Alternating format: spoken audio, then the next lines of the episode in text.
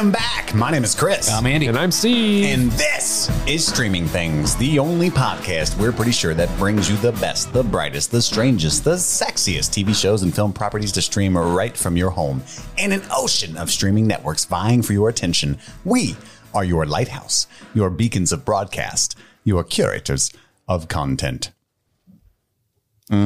Soup to nuts. So today on the show, we got an action-packed uh, extravaganza planned for you. We An extravaganza. I think so. I think that that you know Wow. qualifies that we thought of something seven minutes ago we could possibly talk about as an extravaganza.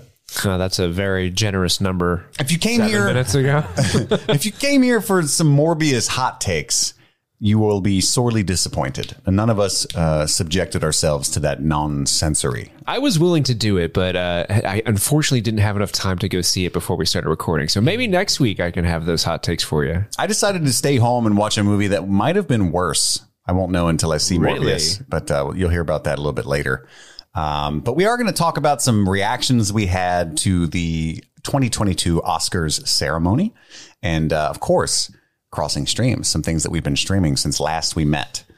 Uh, I'll take it right from the top. Some important things coming up. Okay. So before we get to that, though, you can email the show by writing into streamingthingspod at gmail.com. That's right. We paid for a Google email address. Streamingthingspod at gmail.com. Do it. You can also become a subscriber to the show. Help us build the foundation on which the lighthouse rests by going to patreon.com slash streaming things. That's patreon.com slash streaming things and subscribe at a variety of tiers that give you a plethora of rewards, including voting on movies that we get to watch hmm. each month when we do our Patreon episodes.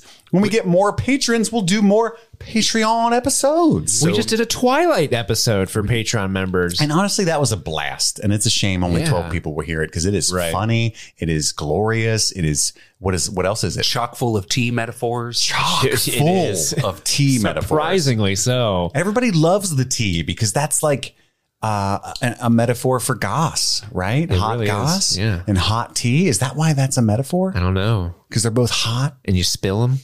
Ooh. Spill tea? Do you spill it though if you're a careful person? I don't Steve? know. I don't know. If you got to spill that tea. Steve, don't spill that tea. Steve, you spill that tea? Oh, right in my lap. This is the first time I'd ever seen Twilight. So it was an experience. So if you want to listen to that, go to patreon.com slash streaming things, become a $5 or more subscriber, and you can listen to them. And I got to say, I'm starting to become a pretty big fan of Kristen Stewart's. So, You don't say. yeah. I mean, You, of all people? that's beginning to happen.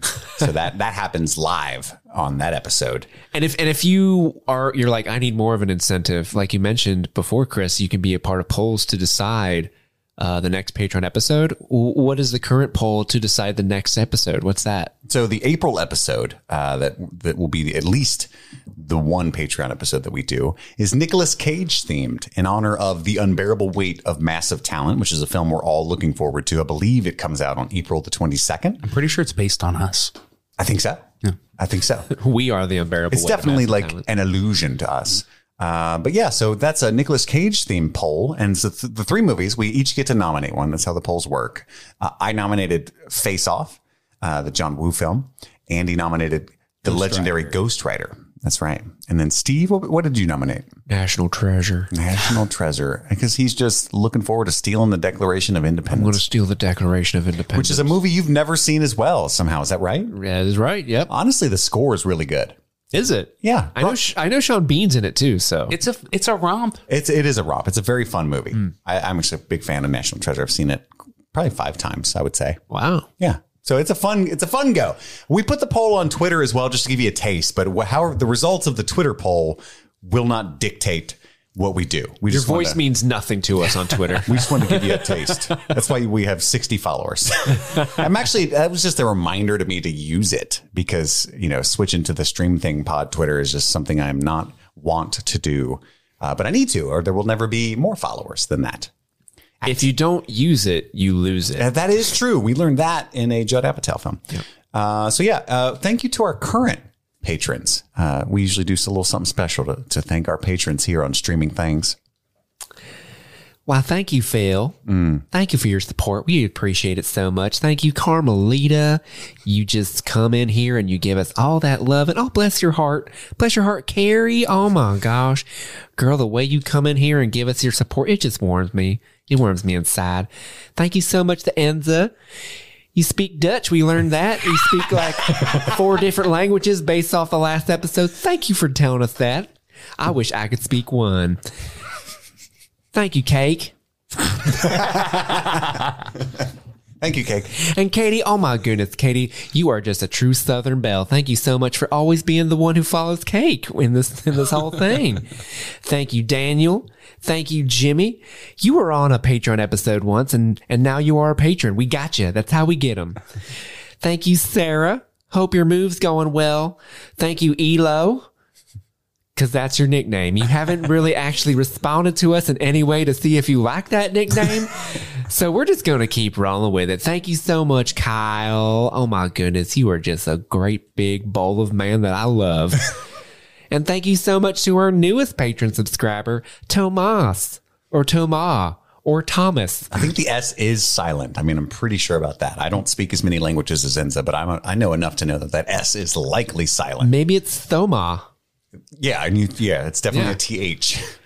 So bless your all little hearts for being a patron subscriber. And thank you to Dolly Parton for stopping in to, uh, you know, hoorah our patrons. Oh, you're welcome. I just work from nine to five. I loved you. I loved you in Fried Green Tomatoes. Oh, who didn't? You're in that movie, right? You and everybody else. I don't know. I don't have her ba- IMDb in front of me. My wife loves Fried Green Tomatoes, the movie.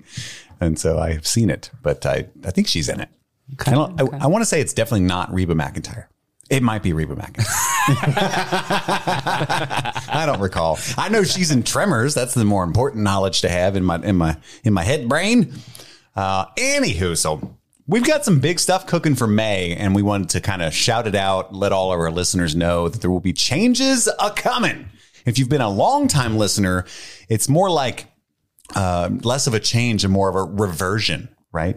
So more of what you're actually used to. But obviously, we've talked many times about Stranger Things coming back on May 27th, and then again the second half of season four dropping on July 1st. So what we're going to do in May, I believe, is we're going to change our symbol. Right, like our, our our icon, our avatar, Album artwork. album artwork, if you will, back to the uh, Stranger Things themed one. We will also change the name of our show back to Streaming Things colon a Stranger Things podcast, and then uh, we'll change our music back to the Stranger Things themed music. Any other changes I forgot? Well, Thank you again, Dolly. Uh, Thanks for coming. sorry about your throat cancer. Uh, it starts with uh, I just meant because my voice was terrible when I tried to do Joyce Byers just now. For a second, I was like, I didn't hear that news. That's sad. I was trying to remember the music in my head, and I was like, "It has Will at the beginning," but I forgot. It's like it's like home, but it's so dark and empty. it's like That's how it home, but it's so dark and empty. yeah, but we'll be re-releasing the old episodes. Well, yeah, we're going to pick a few recaps or maybe uh, extra special ones and, and uh, peter them out throughout May. We will be popping back in live to do a few things. We're definitely going to talk about Doctor Strange and the Multiverse of Madness. It would be content creator suicide not to do that. And also, we'll probably really want to. Uh, we'll also probably talk about Top Gun Maverick because that seems like a, just a hoot and holler. Uh, and then, uh, other than that, we might do. I think we're going to rewatch all three seasons of Stranger Things, and then do a, like an extra special recap episode uh, right before that. Should probably drop on May twentieth or thereabouts. Like a where are we with Stranger Things three years removed from the last Stranger Things? Yeah, I mean, because it's been uh, two years longer than any of us thought it would be. I'd love to revisit our predictions.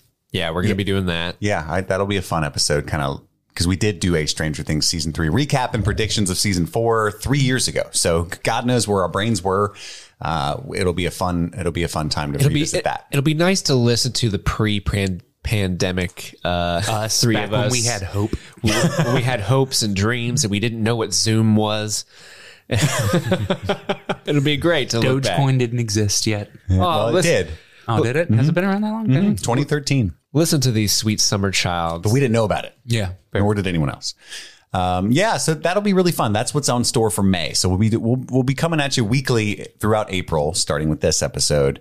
Uh, and there's actually a lot of good movies coming out in April, by the way. So get excited. I mean, my most anticipated movie of the year is dropping on April 22nd, alongside The Unbearable Weight of Massive Talent. It's uh, Robert Eggers' newest film, The Northman which I'm very, very excited about. But we've also got uh, Everything Everywhere All at Once next week. anticipated. I mean, that's probably going to be everybody's favorite of the year from what it sounds like. The the Daniel's newest film, uh, patron subscriber Daniel worked really hard on that, and we appreciate that. Thank And you. so- He's one half of the Daniels. yeah, oh, he's one of them. I don't know which one. And uh, yeah, so we're looking forward to that. But then also uh, April 15th, there's a really neat movie I think I told you guys about. It's directed by Riley Stearns, uh, starring Karen Gillan and uh, uh, Aaron Paul. And that's a movie about uh, Karen Gillan plays a woman who is terminally ill. So she clones herself. There's like a company that will clone you to carry on living your life and talking to your parents and stuff so they don't get sad. And then she finds out that she's not actually going to die. And so uh, the court of, of you know the, the court of law in this world mandates that the her and the clone fight to the death to see which of her will carry out the life. So she goes to Jesse Pinkman to As you as you should. to train for Yeah, the fight. yeah, bitch, this is what you do. Uh, so that that movie looks fun. I think it's going to be a smaller release, so I, would, I just wanted to shout it out and give it some support. It got a lot of buzz at Sundance, um, and I'm missing some big releases, but the, April's chock full, so that's what we'll be doing all month. But then again, next month, other than Doctor Strange and Top Gun, I think we're going to talk exclusively Stranger Things shit until we've got a big bonanza planned. We're all taking off work. We're going to stay up all night watching Stranger Things and hopefully bring you the earliest coverage on the episode. So we're, we're back to that. We need your support. Well, you know, we used to have a lot of listeners back when Stranger Things season three was out. Um, so get on your Reddits, get on your Quora, uh, whatever social media you use. Tell everybody, hey, streaming things is where it's at. If you like Stranger Things content, and use that word because that is the acceptable nomenclature for what we do. They're back. They're back from the upside down. We're back to finding chocolate puddings uh, and other things that we do. I don't recall. I have to brush up on how the fucking show works, probably. I think chocolate pudding was Easter eggs, right?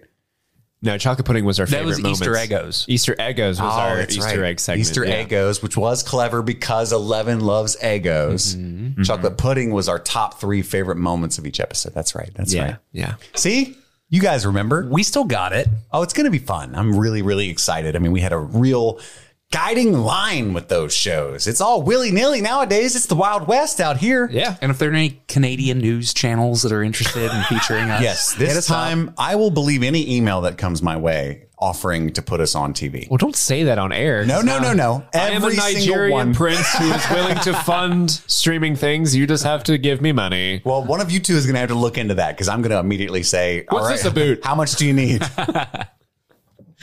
Oh man. Not letting that happen again. Damn it. Here's my social. we we could have made it big. We could have been we could have been a contender. We could have been. What if I had answered in the affirmative? Yes, ma'am. I believe that you're a real news anchor. I will be on your four o'clock evening news show talking about Stranger Things. Netflix could be sending us advanced episodes of Stranger Things, hmm. you know. But now, nay, we're gonna get up at 3 a.m. again, hang out with each other. We don't even like each other. Stay up all night and day. Truly the darkest timeline happening right now. It is. It is. Pivotal moment in I the could have- multiverse, Chris. I could still have my natural arm and not this robotic prosthetic that looks like a hook. Who knows what with the butterfly wings The of pandemic time would have never happened. How fucking dare you? This is all on you, Chris. It could be. It could be. Have you seen the movie The Butterfly Effect? I have. Ashton Kutcher and the guy that went on to play Foggy. Dude, I used to love that movie. That was like my cinematic. fucking jam. That was cinematic peak at the time. wow. This script, Ashton Kutcher's performance, does it get any better? I hated, I hated that movie when it came out. I can't remember her name. Amy Smart? Yeah, Amy, Smart, yeah. And it's Foggy Nelson that's in that, right? Is As his really? friend? Yeah, that I like think so. in every timeline he dies. Yeah, I think- Spoilers for Butterfly right. Effect. I forgot that. Dang. Yeah, I I remember. I'll never forget. There's a scene, in, and this is not what I wanted this episode to be, but there's a scene in that movie where uh, Foggy, I think, takes the the uh, what do they call it at the movie theaters where in, in actual theaters where like the velvet ropes are hooked The divider Oh, thing. stanchions. stanchions. He takes a stanchion and beats a dude almost to death with it. And for some reason, that image is burned into my tiny brain. Dude, I don't know why, but when you were like, there's this one part in this movie, I immediately was like, he's going to say the movie theater thing. Like, that is also my like burnt, like, never going to forget moment from that movie. And I don't remember shit. I didn't remember Foggy Nelson was in it or that he died, but I remembered the movie theater stanchion. Like, it, it must be a good scene. I'm going to go back. It's brutal. Okay. I When I was a nominate that. kid, I was thinking, wow, that's the way to do it if you're going to do it. That's the way to do it. You know what I mean? if I was a, if I was a killer guy, Well, you know, I think he was being bullied. Uh, and it just felt good in a weird way. Anywho, we're not, we're not, this isn't the butterfly effect episode, but right into streamingthingspod at gmail.com if you'd like to watch Butterfly Effect. Butterfly Affleck. Yeah, That's the one I want to see. it's Ben Affleck as a butterfly is all I could picture. And he's, just, and he's just fucking over it. Yeah, he's so upset to Smoking, be flying around. it's fucking terrible. Uh, going to J Lo's flower because she she would play the flower that the butterfly would land on. Sex. That's a sex metaphor. Not what it was. That's a- I swear Oh yeah, it was. it was not. Pollinating. all No, Andy, no pollination. I did see a TikTok today. Speaking of pollination, I don't know if you guys know this. I'm going to try to recreate. This is facts. Oh God, where is this going? No, no, no, no. Check it out. This is fact. This lady said that. Have you heard about uh, like horticultural sexism? I forget the real ner- name, but something like that. So anyway, apparently, like towns will plant only male trees because the female trees are the ones that drop fruit and seeds and annoying things like pine cones on the ground. So they'll purposely plant male trees that don't do that. However, male trees are the ones that uh, exude the pollen. So that's the reason all of your allergies are, are acting up. And she was like, essentially, pollen is tree cum. And so because of the town's tree sexism, there, it's basically a, a tree bukkake when you walk out your front door every oh my day. God. I, I, I did not know that trees had sex. That there was a. Uh, or I don't think they do, Andy. That they have. Yeah. They're gendered. That they're Okay, male sure, trees sure, and female trees. I always thought it was like a they had a both they had both parts for trees. Like trees had a had pollen and they also had piston and what was it? S- Pistons and uh stems or whatever. Vagines. Hermaphroditic Yeah. horticulture. I love this. Yeah. Let's go. I knew that they had uh, sexes because uh, my brother was a uh, green thumb for marijuana. And uh, and was punished by society for that. but so he would have. How dare you have a green thumb, freak? You got to keep the males and the females separate, and you know. So that was a thing when I was a kid. Oh, really? Just like that what you school- sounded just like the school dance. Oh, Oh wow. wow! I wish I had a green thumb. Yeah, I was Owen ladies. Wilson as a child. His character from Cars, Lightning McQueen. Ciao. I wish I had sex. Ka-chow. I'm gonna go to the school dance with a girl. Ka-chow. Indeed. Wow. Indeed. Uh, so anyway, that's what's coming up, and I think that brings us to our crossing streams segment.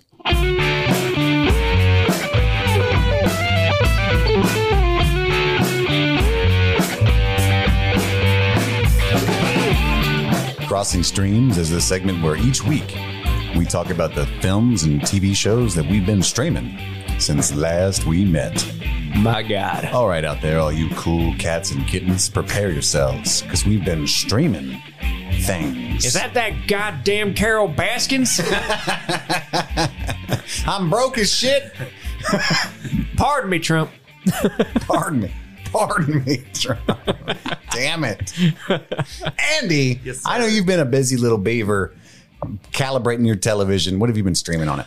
I have. I don't think I told this story to Steve yet, but I stayed up way, way, way too late last night rewatching the first like minute of the raid on Pluto mm-hmm. TV. And the entirety of Twilight again. And then yes, the entirety of Twilight again. You're such a twihard. fucking with the uh, fucking with my display on the the QLED in my living room. Uh, something was off when we were watching Twilight the other day.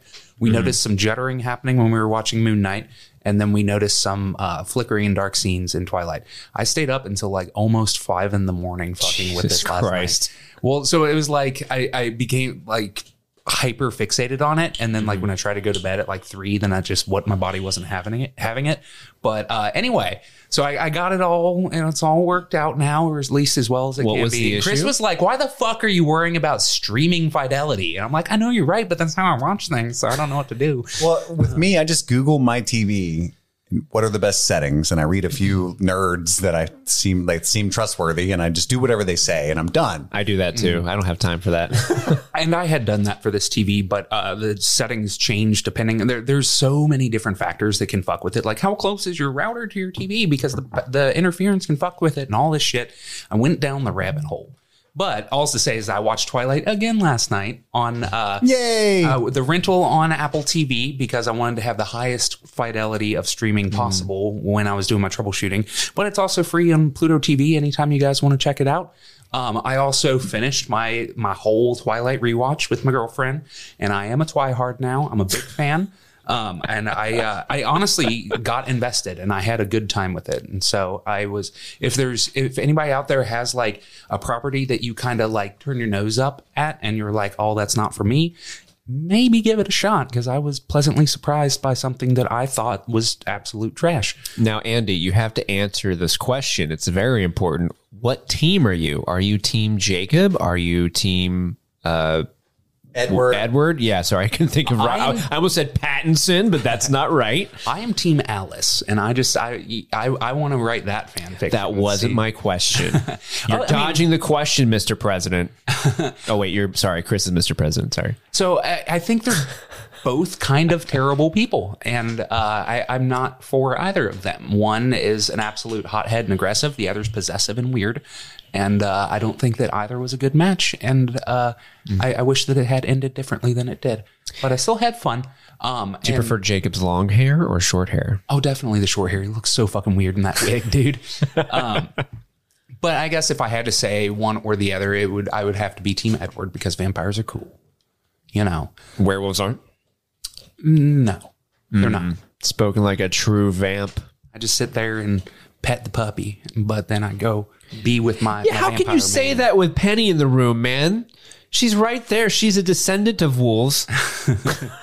She's a Quaalude. Look at that I cute knew little that. Oh no, What's a Quaalude? Uh, that's the It's the tribe that of Jacob's a part werewolves. Uh, Damn it, Steve! You weren't paying attention. well, that's, that was a whole 48 hours ago. so also on uh, Pluto TV, I watched The Raid, uh, the whole thing, not just the first minute.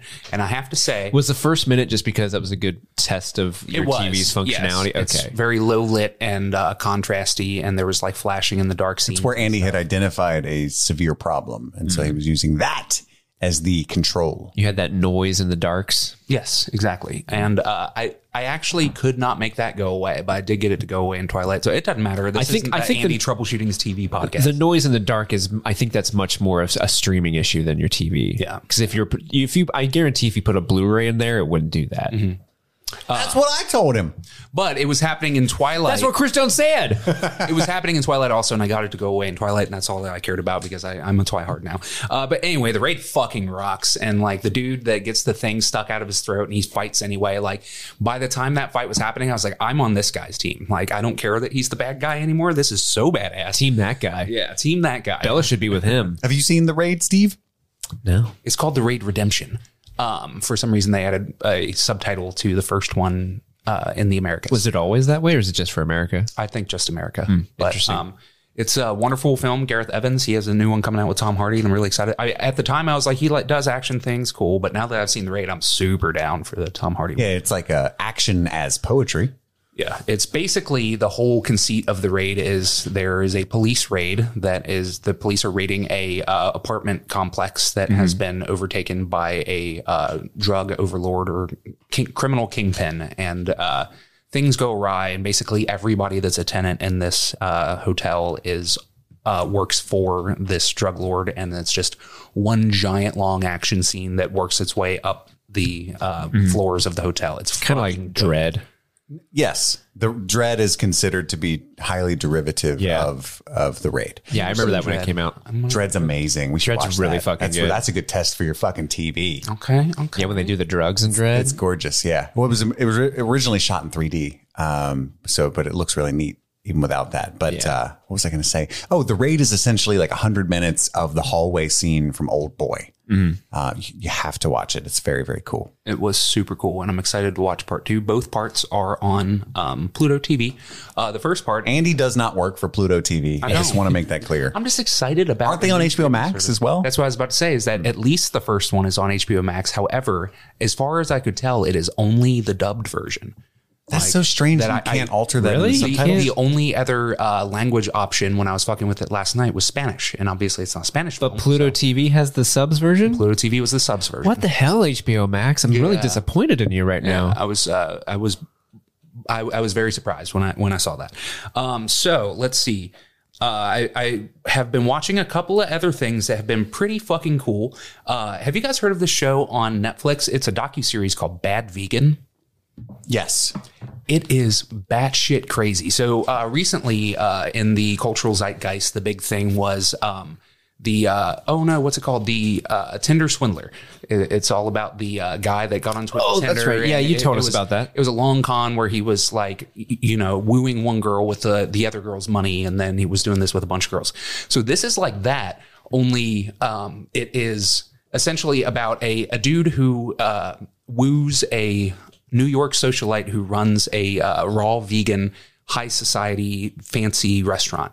And uh, she's massively successful, successful multimillionaire. It's like a celebrity hotspot. Like Owen Wilson goes and hangs out there. She's close friends with Alec Baldwin and shit. Because I'll of this have the tofu. Ka-chow. But this fucking schlub, weird looking fucking dude shows up and convinces her that he's immortal and basically that he's What? dude. I swear to God, you look at this guy and it's like he's a former college NFL lineman. Like, immortal. I swear to God. And he's like obsessed with uh, Thor, and he convinces her that he's in this eternal struggle with her his brother, like that he's Thor and his brother's Loki, and that they are. Uh, basically, he's demonic, and uh, this dude has to go around the world and kill demons and stuff. And he convinces this girl that she needs to give him money so he can set it aside, so she can prove her willingness to struggle and she will become an immortal goddess that's part of this ethereal family that is ever waging war on earth. And basically, she he got her for millions of dollars and just went to the fucking casino. It's insane. Is this a documentary? It is. Oh, okay. This is true what the stuff. fuck? And that is not what I thought that documentary. I thought it was like a Food Network thing. Yeah. And I was like, nah. you, you you were you know you're you're painting a picture you're making a tapestry like oh it's this lady she's a successful artist and then fucking loki and thor swindle her out of millions of dollars dude, it's batshit. It's so fucking crazy, and it blows my mind. And you never ever want to be like a blame the victim kind of person, but at some point, it's kind of like, yo, like you believe that? Yeah, it's it's it's wild, and I encourage you guys to check it out, but just just to go along for the ride. Like, holy shit! well i do think at a certain point. I, I do think at a certain point when you become that wealthy you lose grip on reality in some ways. so yeah, absolutely. Jesus, like if you're wealthy enough to give someone millions of dollars, it's like, what's your name? Thor sounds great. Million uh, immortality. I would, I would love that. I could spend even more money. Yeah, it, it, it's it's nuts. It is Wow. absolutely nuts. Like he convinces her that uh, anytime that they need to talk about something serious, he uh, needs to do some sort cast some sort of spell to create something called the box that is like a uh, alternate dimension uh, soundproof room where they can actually talk about things and how the reason that he's all fat and schlubby is because he's wearing a meat meat suit that so he can in, integrate with society. Dude, I'm gonna wild. I'm gonna when I start dating again, I'm gonna try that one. But speaking of being, This is just a meat suit. This isn't what I like. Under this, I look like I'm a 10 out of 10 washboard. You ever heard of a six pack? I got a 12. you know who Chris Hemsworth is? I'm basically him. I'm ba- you know, he he learned everything he knows about weightlifting from moi. So, uh, speaking of being uh, extremely wealthy and out of touch with society, another thing that I've been watching is a uh, dramatization of Elizabeth Holmes that's uh, on eight, uh, Hulu. It's called The Dropout. Do you- are you guys familiar with who Elizabeth Holmes is? I don't. I, I'm pretty sure I do, but it's not coming to me. So she, She ran the company that she's a bad person, right? Like, yes, yes. So uh, she uh, uh, recently her court case or her court uh, trial happened. Um, so she was like the uh, biomedical uh, Steve Jobs. She ran a company called Theranos. Oh, okay, yeah, she okay, yes. claimed that she could uh, test for hundreds and hundreds of blood diseases and stuff just from the pick of a needle on your finger, never, never actually drawing blood. She was lying the whole time. And I honestly think that she believed that like the technology would get there and she just needed to fake it until she made it. But she built up this like multi-billion dollar company and was frauding investors. And ultimately everything came crumbling down and she was just lying the whole time. Anyway, uh, there is a dramatization of it on Hulu called The Dropout, starring Amanda Seyfried. Seyfried? I don't know how to say her name. I think that's right. Um, and uh, it's it's really interesting. Uh, Elizabeth Holmes is a bizarre, weird person who like had this affectation of her voice where she like would talk all low and stuff, and she like. Uh, tried to convince everybody that like the uh, president of the company was actually abusing her, and he he was the one that was trying to. His name's Sunny Balwani. That he he uh, was the one that was forcing her to lie to all these people and stuff. Like it's it's really really interesting and pretty well done. Basically, like doing the backstory of like how does a person become this monster and uh, so I, I thought it was really well done and amanda seyfried's a really good actress so i think that she's crushing it Yeah, she's playing that she. I feel like she's uh, not in as many things as she used to be. yeah yeah she is a was shame. on top of the world for a minute there Yeah, early 2010s. It seems like she was in like it's good every to see little her movie. doing some more. Um, I mean, she's always She's always been in a usually lot of picking indie an films. interesting yeah. role. Yeah. Yeah. Uh, the movie Chloe and the movie, what was that movie about the deep throat porn? Um, oh i know it had adam brody in it i can't remember anyway, she does, she picks like Yeah. interesting stuff. Um, she's always really, I've always really, really liked her. She's, she's Yeah. pretty, I've, and I've heard she's incredible in this show. I just haven't checked it out yet. Yeah. Because this came out, but also that's Hulu, right? And then We Crashed, which is like another crooked company show. oh i haven't heard about Starring this. Morbius. Yeah, that came out with Jared Leto and fucking what's who else is in it? Um, Anne Hathaway, Yeah, that's right. and that's supposed to be decent as well. But I just I don't really have any interest in. I'm a, I, I get to see corporations being shitty on my actual life on a daily basis. Yeah. I've been weirdly obsessed with the Elizabeth Holmes story. Like I watched a documentary about it and then like I followed the court case and stuff. And so when this dropped, I was like, I have to at least check it out. I, um, for this type of thing, I'm way more interested in a documentary than I am a dramatization of it. But so far I, it- it's interesting. It's just weird when they do dramatizations of, Hey, you remember that thing from last year? Here, we went ahead and made a story about it. And it's like, well, How much have you watched again? give a little time and perspective of that. Just the first episode. is it and the pilot's pretty good? Yeah, might yeah. check it out tonight. It's, uh, it, it's worth a watch. What's for that on again? Hulu. Hulu. Hulu. Um, so uh, another thing that I've been watching that you can watch on Paramount Plus or the first episode is on YouTube. And Steve, I know that you watched it too, so I'm not going to go hard on it. But uh, Halo has been adapted for uh, the small screens, and uh, I am so far really enjoying it. The first episode was pretty derivative of The Mandalorian, and uh, really disappointingly so. And for some reason, and I don't understand why they do this with video games. Did you guys see Dune with The Rock? Back in the day, or not Dune, Doom. Oh, dude, I was like, what? the Rocks in Dune. I want to see that version. no, I never watched Doom. Uh, so for some reason, I've seen whenever um, video games are the first person shooters are adapted to um, film, they decide that they have to make it a first person. They have to use the first they have person to, yeah. angle, and it's always shitty. like, stupid. With a yeah, it's never hardcore Henry. fake CG gun running around on there, and they do it in Halo, and I'm like, why haven't you learned your lesson? They do it like immediately. yeah, yeah. And I'm just like, it's fine to have like a first person perspective thing, but they're even like, hey, look what we're doing, and like have the camera like zoom into the side of his helmet and like turn in, and now we're looking through the Master Chief mask and stuff, and it's like, guys, this has never worked, and you didn't make it work either. And but all that said, uh, I actually am enjoying it so far. It's set in uh, 2052, I think it says. Um, but Something like that. Basically, in the lead up to the fall of Reach, so it's like very early on in um, Master Chief's story, and Yeah. uh, so where this is taking place is kind of happening concurrently with uh, if they're fol- sticking with the lore of Halo, like it's happening con- happening concurrently with the video game Halo Reach uh, which is the last one that Bungie did, and it's a really, really, really good game with a great story. And so I'd be really interested to see what kind of Easter eggs and stuff that they uh, layer in throughout it, because there is a wonderful story happening at the same time, and there's a lot of fun that, that could happen with it. They haven't done any of that yet. And so far, the two episodes are both like six out of tens, but I feel like they haven't completely shit the bed yet, and there's a lot of opportunity. And so it might end up being really good. So I'm going to keep with it just because I love Halo and I love those games. I love the story. Uh, There's a really interesting lore. It's kind of like Destiny, though, where it's like a wonderful, neat world that they built, and you wouldn't know that if you played the game. And um, Oh, Halo was better at setting up their world than Destiny was. yeah, yeah. I'm, I'm just saying, like, there, yeah, it's definitely better than Destiny, but still not great. Anyway, um, so I've been watching that, and then I also watched another thing with you guys, so I'm not going to harp on it either. Uh, Moon Knight, I watched on Disney Plus, and so far I had a fucking blast with it.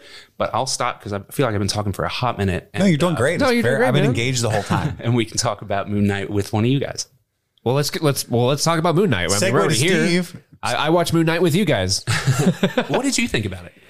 I thought it was I thought it was fine. Uh, so it didn't like blow me away or anything, but uh, uh, I want to continue watching it because I do find Oscar Isaac's uh, performance to be incredibly magnetic, and uh, he's just a joy to watch. And I love what he's doing with the material. Um, uh, so anytime he was on screen and he's kind of like befuddled and doesn't know what he's doing, you know, I enjoy his performance because he's bringing everything that he can. He's opening all of his tools and he's he's he's utilizing his time as best as possible. That being said, like I found myself a couple like when we were getting ready for the show to record today, I completely for, forgot that we watched Moon Knight. Really? Yeah, I totally forgot about it um, because I just it, it- as as of right now, it's a little forgettable for me. Um, but when I look back on it, I was like, oh no, that was cool, that was good. I liked I went I like what they did there, but something about it just isn't leaving an impact, or at least that first episode, because there's really there's only one out right now, right? Correct. Um, uh, but I, I think I think it's a very unique idea. I, I'm, I'm interested to see where it goes for sure. But for whatever reason, I just I found myself like just forgetting about it almost immediately after I watched it. And none of us are um, fans or, or knowledgeable on the comics source Not- material, correct? so we don't have any of that perspective to add. I'm with Steve on this. I I think um, because it's been getting a lot of high praise. And then there are some people disparaging, uh, mostly from the UK, uh, Oscar Isaac's English accent. Uh, but it has been argued convincingly that the character isn't actually British, and so he's a genius for putting it on in that kind of shitty affectation because he's just a guy with DID who has a personality who thinks he's British. So maybe that's accurate, right? I don't know. It might just be an excuse for why Oscar Isaac's not very good at Well, it's English ge- accent. genius regardless. Yeah. you, you can't you can't criticize the accent. I feel like, and Yeah. I, I think that that works. I love uh, Egyptian mythology fiction. Yeah. Um. So like, uh, you guys know who Rick Riordan is. He wrote like the Percy Jackson series and stuff. I know Um, that. Yeah. I used to be big into those books, and he had another series that he wrote concurrently. The dude's one of the most prolific writers ever. It's crazy, but um, he wrote a series of books called the Kane Chronicles that came out in like 2010 to 2015, and it's all about like. Uh, essentially, Percy Jackson. Only instead of it being uh, Greek gods, it's Egyptian gods. Um, but I love that shit so much. Like when somebody takes because Egyptian lore is so fucking interesting, and uh, uh, when somebody takes th- that lore. And maybe you know there's an argument to be made about cultural appropriation or whatever but when somebody takes that really interesting lore and then has fun with it it's really exciting to me. And so like moon knight especially was like my jam. Uh, like i didn't think that it was super duper well done and the, the pacing was a little weird and it was interesting to like have a superhero show and only get like a split second of him at the end but in a way that kind of hooked me even more. I just i love it when they can like take like all there's so much fun stuff that can happen with it. I, I so I love it when they do that, but I don't love the pacing and I don't love the execution yet. But it feels like my jam, even if mm-hmm. it's schlocky. I guess. This is the first time I've ever really because a lot of people criticize Marvel films for the their injection of comedy, and I've never really, you know, I understand that criticism, but I've never really been one to be like, yeah, they serious. This was the first time I ever watched a Marvel thi- thing and thought, you know, we could like tone back on this comedy a little bit. I, I don't feel like this fits this narrative as much. Like there's a whole extended chase scene where he's driving a cup, a comically pink cupcake van, mm-hmm. and he's like smushing the cupcake into the one guy's mouth. And yeah, I mean, I laugh, but also at the same time, I'm like, I, I feel like it would be more, it would be better served if it wasn't with that context. You know what I mean? Mm-hmm. I agree. Um, I, I think and I never like thought of that explicitly while watching it. And again, I like the episode. I will watch all five of the next ones. I'm mm-hmm. certain. Agreed. But at this point in time, I don't think I'm as as sold on it as everybody else. I thought the CG of the suit and the Hellhound was rough, um, and that was a weird place to like that be the uh, payoff because I felt no payoff there. You know, it's like, oh, I've the guy from the trailer, and then the show's over. And I think the way that they did episode one would have been better if we'd immediately gotten at least episode 2 to watch as well. Because with a week in between, I'm kind of like, damn it, you know. And I assume on episode two we'll get the the uh, Mark character's perspective. I'm not certain about that, but that's what I assume. So we'll get more of the violence and things like that. Um, but uh, what I was going with is I lost my train of thought. I had a really fire ass point, like it was going to blow your all's minds. I'm pretty man. sure. I'm almost certain of that. But ultimately, it's fun. But I think I agree with you. Like, oh, I know what I was going to say. I tried to watch it with my son, and he's nine, and I thought he might enjoy it. And then it opened with like the glass sandals, and I was like, ugh. My bad, bro. Um, and he's he's funny because he's he's grown up on uh, he likes horror movies, and so I've let him watch like Shaun of the Dead and things like that throughout his his young life. He always very much enjoys them. He's a, his favorite movie of all time is Train to Busan. He especially fond of zombies. Um, however, my parenting skills aside, at a certain point when he's in the elevator, and this isn't really spoilers, but I guess skip ahead a couple minutes if you haven't seen Moon, Moon Knight, if you haven't done that already. Um, he's in the elevator essentially running from the god who possesses him, which he can't because it's within him, right? And it gets to this almost like horror sequence uh, where the lights in the elevator shut off, and my my son was like, "Hey, can we turn this off or watch something else?" Because it's kind of close. He's really cognizant of that. Like it's really close to bed. I don't know if now's the time for me to be like scared. Oh, that's very adult of him. Yeah. And I'm like, okay, sure, son. Uh, but I, th- I wish they would have leaned into that. Like, th- this is terrifying. Yeah. You have this um, unfortunate, highly unfortunate, you know, mental illness that maybe you're not dealing with the best way. I'm not certain. I, I have no experience with DID. But also, on top of that, you are possessed by a potentially malevolent, maybe benevolent, I have no idea, uh, Egyptian god. So this is pretty terrifying. And they could, could have leaned into that, I think, and it would have been better, especially with a powerhouse like Oscar Isaac and uh, and Ethan Hawke to lean on for something and that kind of narrative. Ethan Hawke looking more and more like Guy Pearce. Dude, every his scene. fucking hair in that show. Oh my god. I like it because he's like a cult leader. You know what I mean? Um, it's also interesting seeing him play a villain because I love him so much. And like, I don't know if you've ever seen his interviews, Yeah. um, like talking about art and stuff, but he's such a beautiful, poetic person that seeing him as a villain, He's I'm really like, well cast because it's a very disarmingly kind villain. Yeah. Yeah. Yeah. Will you be judged? I'm like, yeah. judge me, judge me, daddy. um, but yeah, I mean, ultimately, that's where I fall on it too. Is like I feel I haven't even said it out loud yet, but I, I'm kind of like Hawkeye was better so far. You know, Hawkeye was dope. Hawkeye was uh, like I love the Shane Black Yeah. uh, aesthetic of that so much. I still much. haven't watched a single episode. I Oh to- man, Hawkeye's good. Hawkeye's really good. Super fun. There was one last thing. I, I, I laughed while we were watching Moon Knight together because you know Oscar Isaac's playing a, a British person, and in my mind I had like a checklist of like, okay, he's a British person. There's like British person affectations he's got to nail throughout the series. Like, oh, what's this then? Like, mm-hmm. like turns a phrase that all British people say, and then like three quarters of the way through the Bollocks, of episode, I'll- course. bollocks, yeah, three quarter or cheers. That you know, Yeah. uh, and three quarters of the way through the episode, I'm like, oh man, all we're all we're missing is, uh, are you having a laugh? And and we'll have the whole bingo card. And then literally a second after I thought that, he's like, are you having a laugh? This turn went full Guy Ritchie. well, I'm, I'm glad you say that because I saw a comment section uh, where there was an American complaining about how bad his British accent was, and he was saying, "Plus, it's so cliche, like it's just bollocks this, bollocks that, da da da da da." And there was a, a guy from the United Kingdom in the comments was like, "I mean, to be fair, I, I- we say bollocks a lot. I mean, Yeah. it's not, it did not was not discordant at all. Right. I wish we we in America would say balls more often. You know what I mean? My dad did. He was a- balls. He used that was his uh, expletive of choice for sure, and he used to always burp say it, which is interesting. And balls. I miss you, Dad.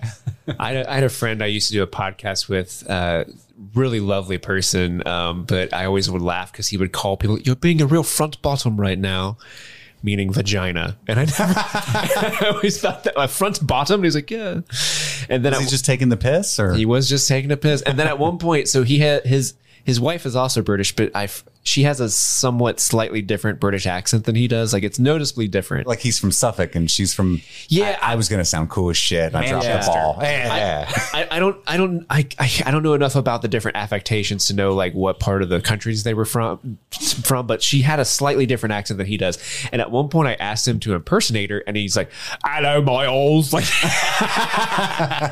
it was the funniest thing ever. oh man. But that was Moon Knight. Any any more thoughts on Moon Knight? I don't think so. What else you been watching there, Steve? Well, I want to kind of circle back to Andy's Halo, um, which you can stream on Paramount Plus. Uh, or YouTube, apparently. Yeah, I didn't know about Just- that. just the first just the first episode. episode. So there's two episodes out currently as of recording um, on Paramount Plus. I sneezed on the party. I have oh, no, Pan- Miss Penny, Miss Penny, no. She's just like, She's just like pet me. I, is that what we're doing?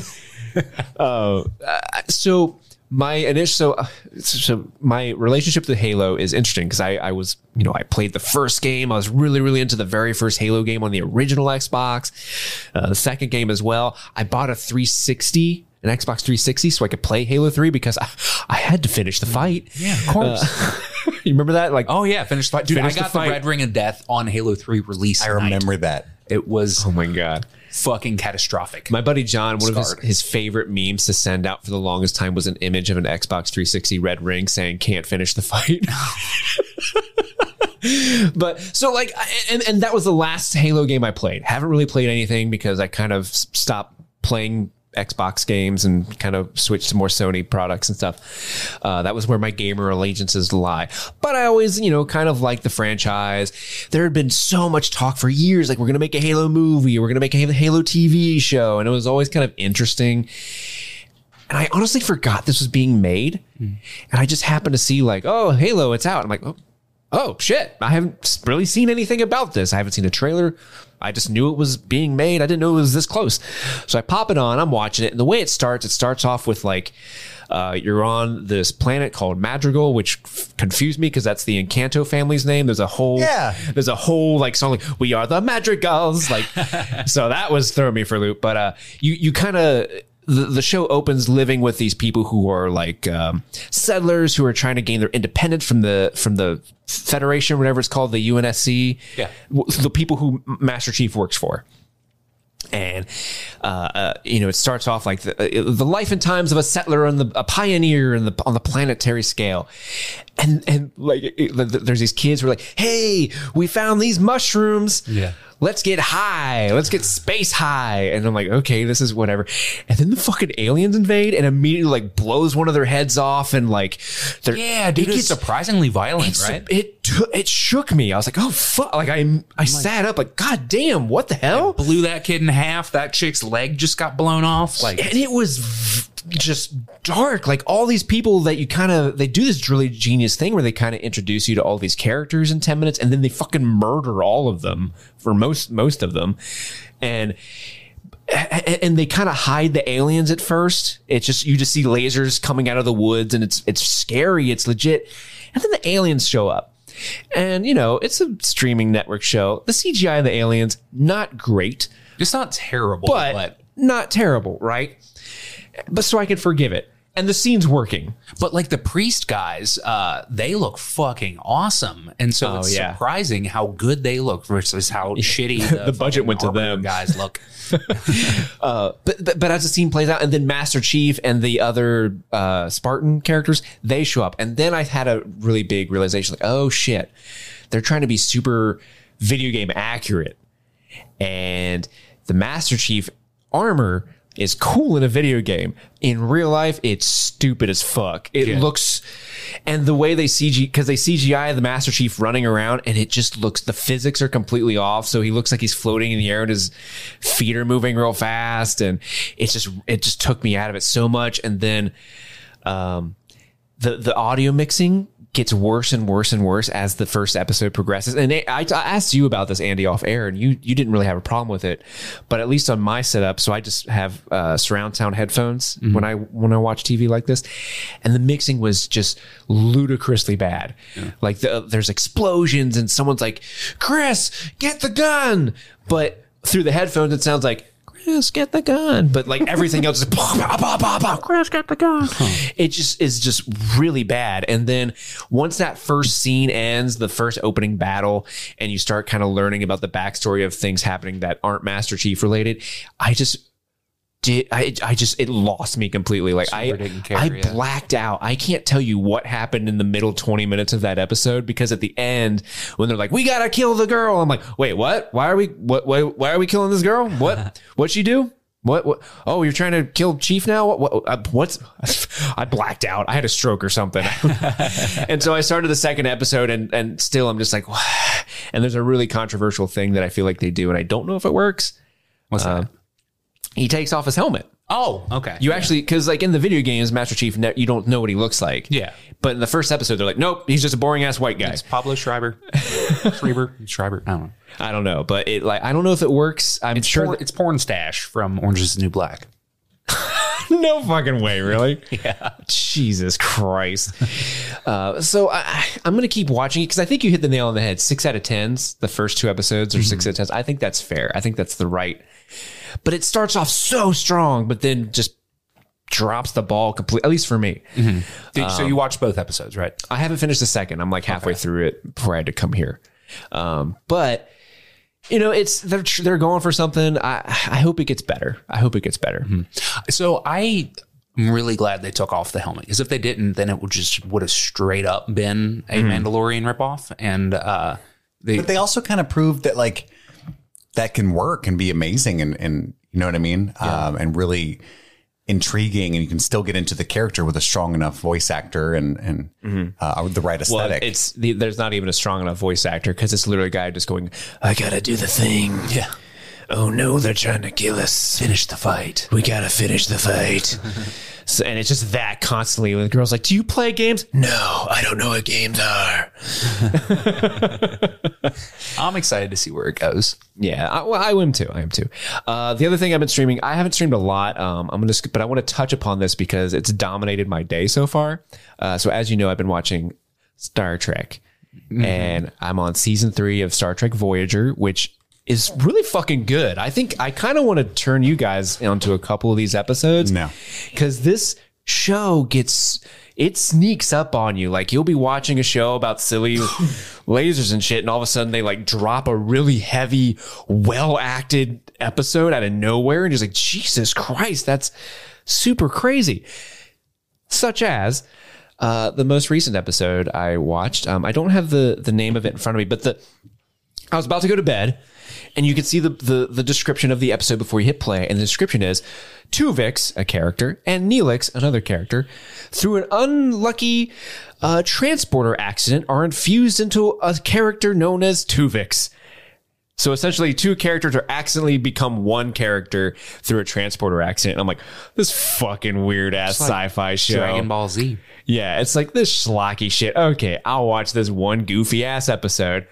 But the episode becomes this really intense, uh, moralistic question of like, okay, two characters have essentially died. And there's one character that exis- exists now, and it shares traits of the other two. But by all des- definitions, he's a completely third different person, right? And they're like, well, the transporter's broken. We can't do anything about it. Guess Tuvix is going to live with us and we're just going to be all be sad that our friends are dead. And we take solace in the fact that we got a pretty cool dude in their place. Um, well, then the, the episode finally is like, hey, we can actually separate the two of them out. But in doing so, it's going to kill this new character, Tuvix. And the episode becomes this big moral question like, what is right? Is it right to kill this one person for the two? Do the two people who are dead, ha- do they deserve a chance to be alive again if we can make them alive again?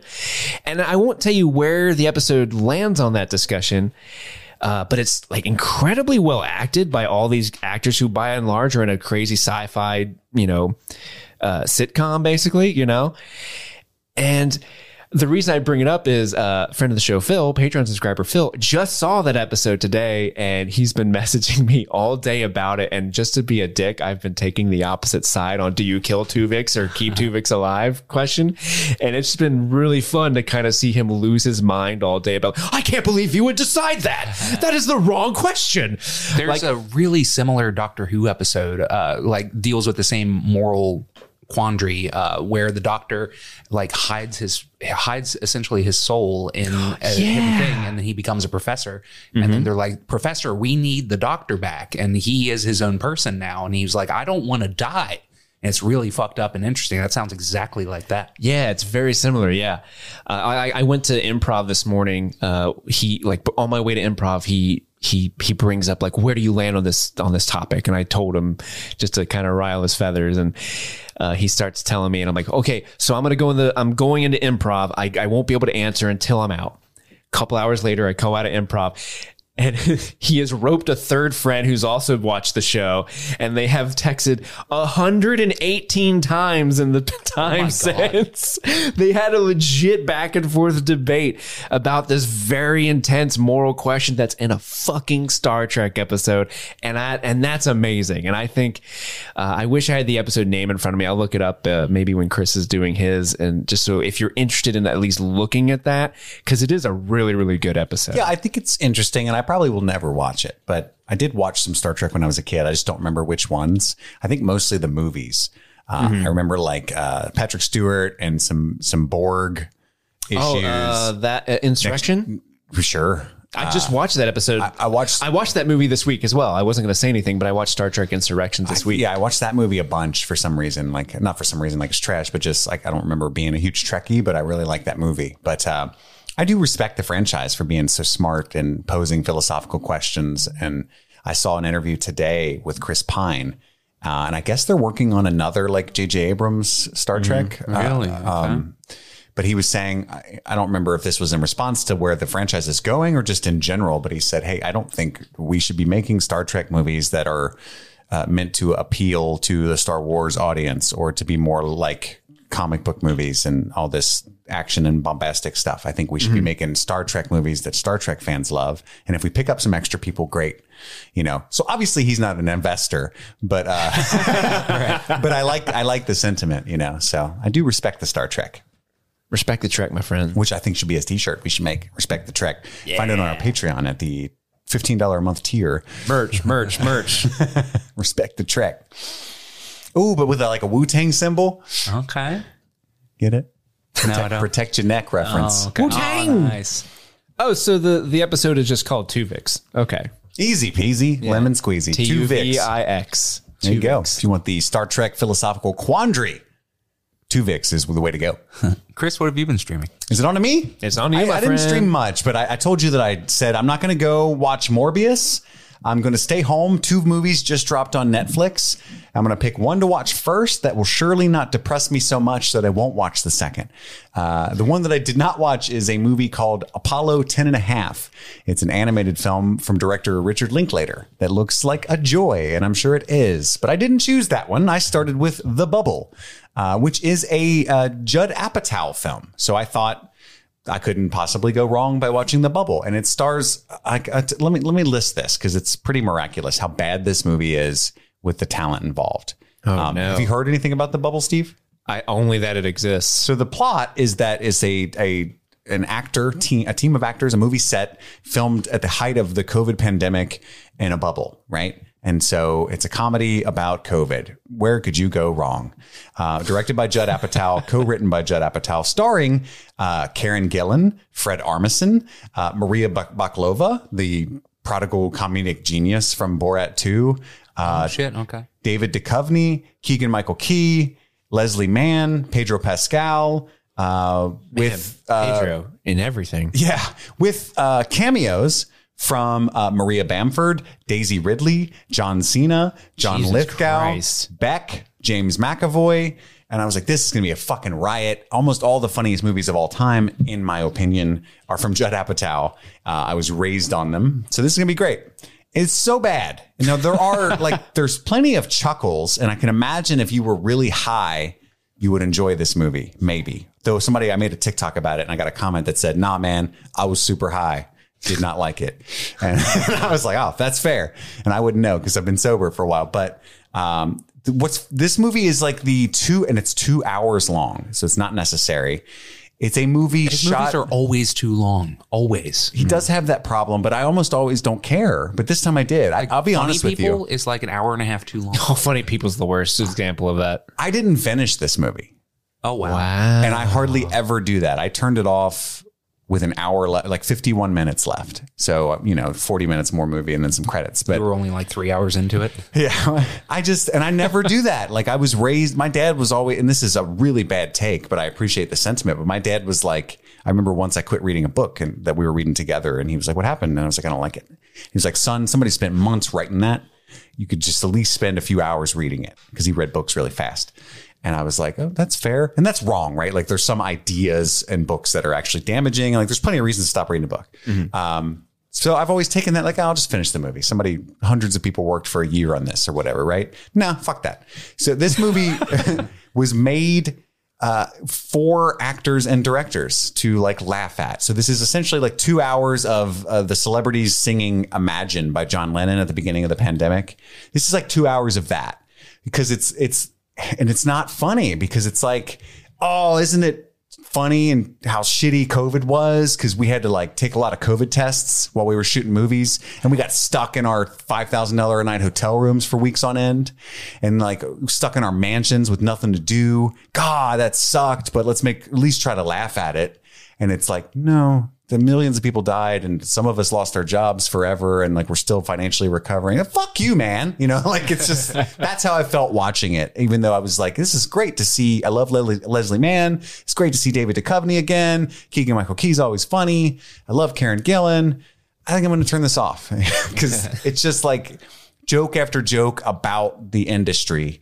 Uh, and you could say that it's kind of So it's the Oscars, am I right? and they even they did make an Oscars joke that was strangely prescient because that that obviously he hadn't seen the 2022 Oscars, but uh, he said something like uh, there was a really ridiculous scene because they're filming a movie called Cliff Beast Six, which is like a corny Jurassic Park franchise, uh, Fast and Furious esque with this giant cast.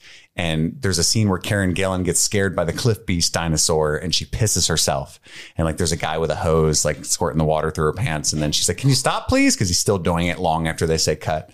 And uh and then the guy, Fred Armisen comes up. He's like the the PA or whatever, and he's like, "No, that was great. That was great." She's like, "No, this is bullshit. I'm, I'm I used to be a great actress. and I'm just pissing my pants." And he's like, "No, that's 100 percent going to be the clip they play at the Oscars." and she's like, "Seriously?" And he's like, "Watch." And so that was kind of funny after just watching the Oscars and having to see the like the Snyder Bros vote in the Zack Snyder clips as the best of the millennia or whatever. Uh, we'll talk about that soon because I'm sure you didn't catch that. No, I haven't. Um, so anyway, ultimately skip the bubble. Just trust me. It's I gave it like a one and a half stars after not even finishing it. Like, and I never do that. Like there's I can't think of any examples right now, but Andy knows me. Like there's some really shitty movies where I'm like, God, that was terrible. Three, stars. You know, like I'm just like that. But I was actively mad because I had such high expectations. There's a joke uh, amongst uh, some people that I know that listen to the show, and the joke is they're like, "Man, I can't wait till you guys watch Morbius. If I have to, if I have to guess, Chris is gonna love it, and he's gonna not really like it that much, but he's gonna pick out things he likes, and Steve's just gonna fucking trash fire it for a half hour. so that that makes sense. Yeah, we're good- Terrible we're good movie. balance. Three out of five. Yeah, so if I hate it, like Steve would just his head would explode watching this, or maybe we'll be flip flopped and he'll be like, "I thought it was pretty funny." Um, like I said, there are. It's not like I never laughed, but like, and Maria Bakalova just plays this, uh, and I didn't finish it, so maybe she just plays this hotel front desk lady, the concierge, right? And every now and then, Pedro Pascal will walk up and say, "Would you like to have sex with me?" And she'll say no.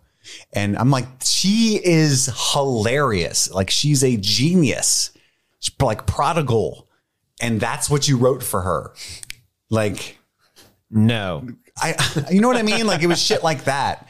And it was, I don't know. It just seemed like, I bet, and I, I bet there's a lot of people in Hollywood who work in and out of Hollywood all the time that got all of the inside references of how tough it was to film movies during COVID that find that movie hilarious.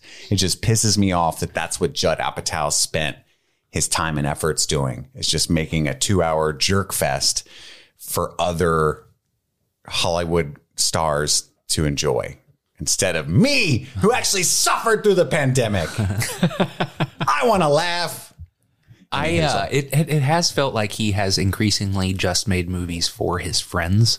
Uh, as opposed to for audiences and sort of lost his way a little bit. Kind of like how Kevin Smith has, like when you kind of run out of things to say, you get really self referential and uh, the like nostalgic for your own. general appeal kind of falls apart. And so, like, Funny People's a fucking terrible movie, but I'm sure it's important to stand up comics. Sure. But it's not a good movie for anybody else, you know? Um, I never even fucking saw King of Staten Island, but I was like, I don't need a semi autobiography. that movie was even that that was even Davidson pick. way more entertaining. You know, like Pete Davidson's pretty charismatic. Yeah, I want. I've wanted to see that movie. it's it's not because it's Pete, Pete Davidson talking about like a real thing about Yes. Pete Davidson. Yes, and, then then there's a lot more heart. Trainwreck was just look how many famous people I know, and he he so he I, I just yeah um, I haven't been a fan for a hot minute. For reference, my wife was watching pieces of this movie while I was watching it because she was kind of playing on her phone, waiting for me to stop so she could play Horizon Forbidden West. And, and that was probably the reason I turned it off. Like, you know what, honey, this is not worth you like wanting to do something else. This is a five hour long movie, honey. You deserve it. she at one point she was like what the fuck is up with this movie and this is a woman who begged me for months to please watch rob schneider's the hot chick right?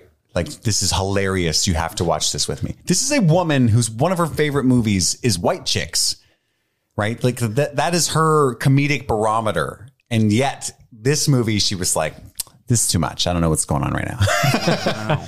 and that's that's what made me like, oh my god, if you're not loving this, then this is bad.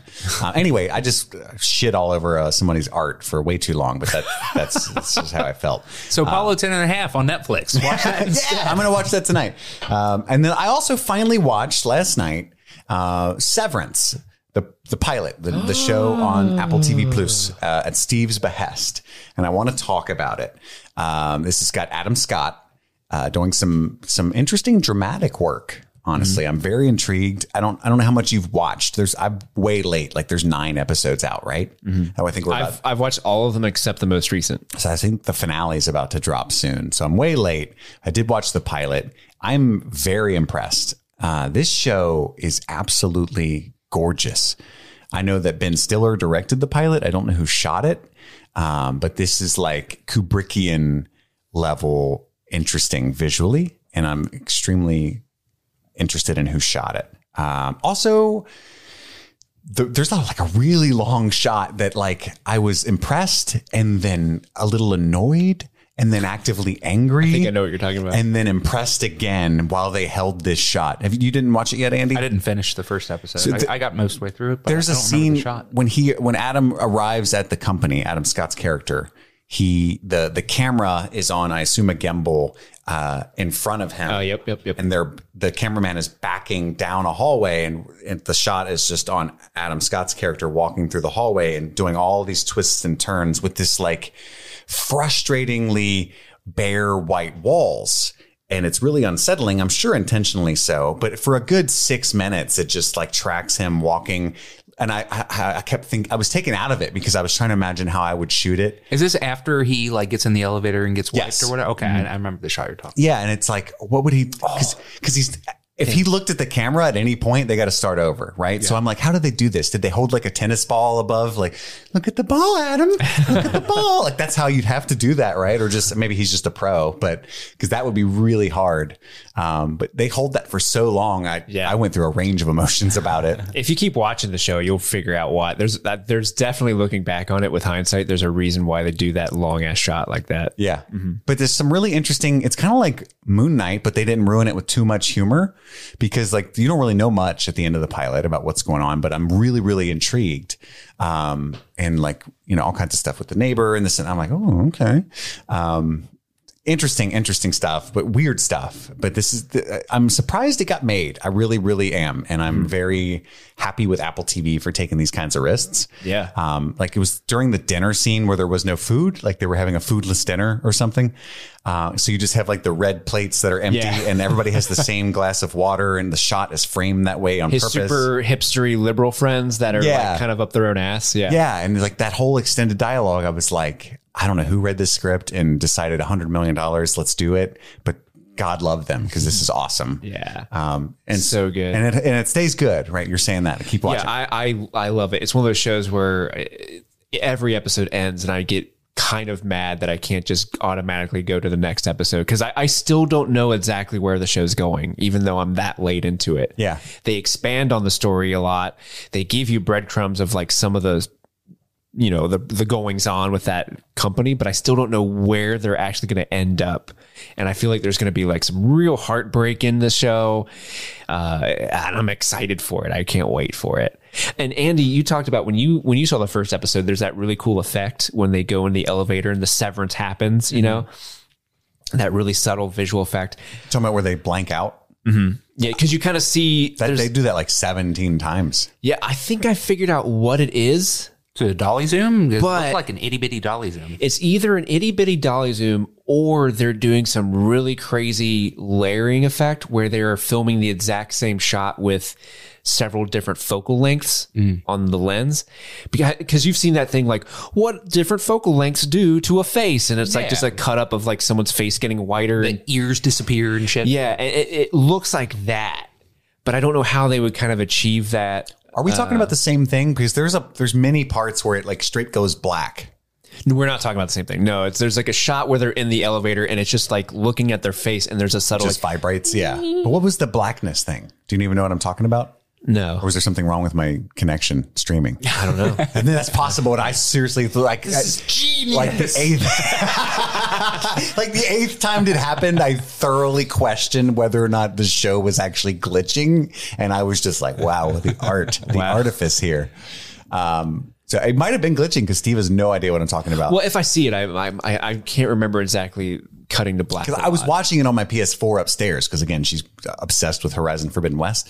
So I, I didn't get to watch it on my good sound system and stuff. But hmm. so it might be just the connection. That would be really fun. I'm like, all right, damn, good choice. Damn, Ben Stiller. It's the kind of it's the kind of show where well, I thought it was intentional because he's you know the whole plot of the show is that he basically there's a half of his personality that is trapped at work and blah blah blah. And I'm like maybe it's trying to break out and it's like the whole.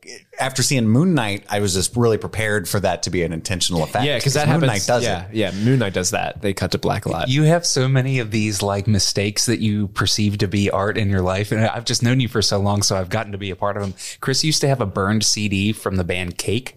And uh, he had the song "Short Skirt, Short Skirt, Long Jacket" on there twice, and forever.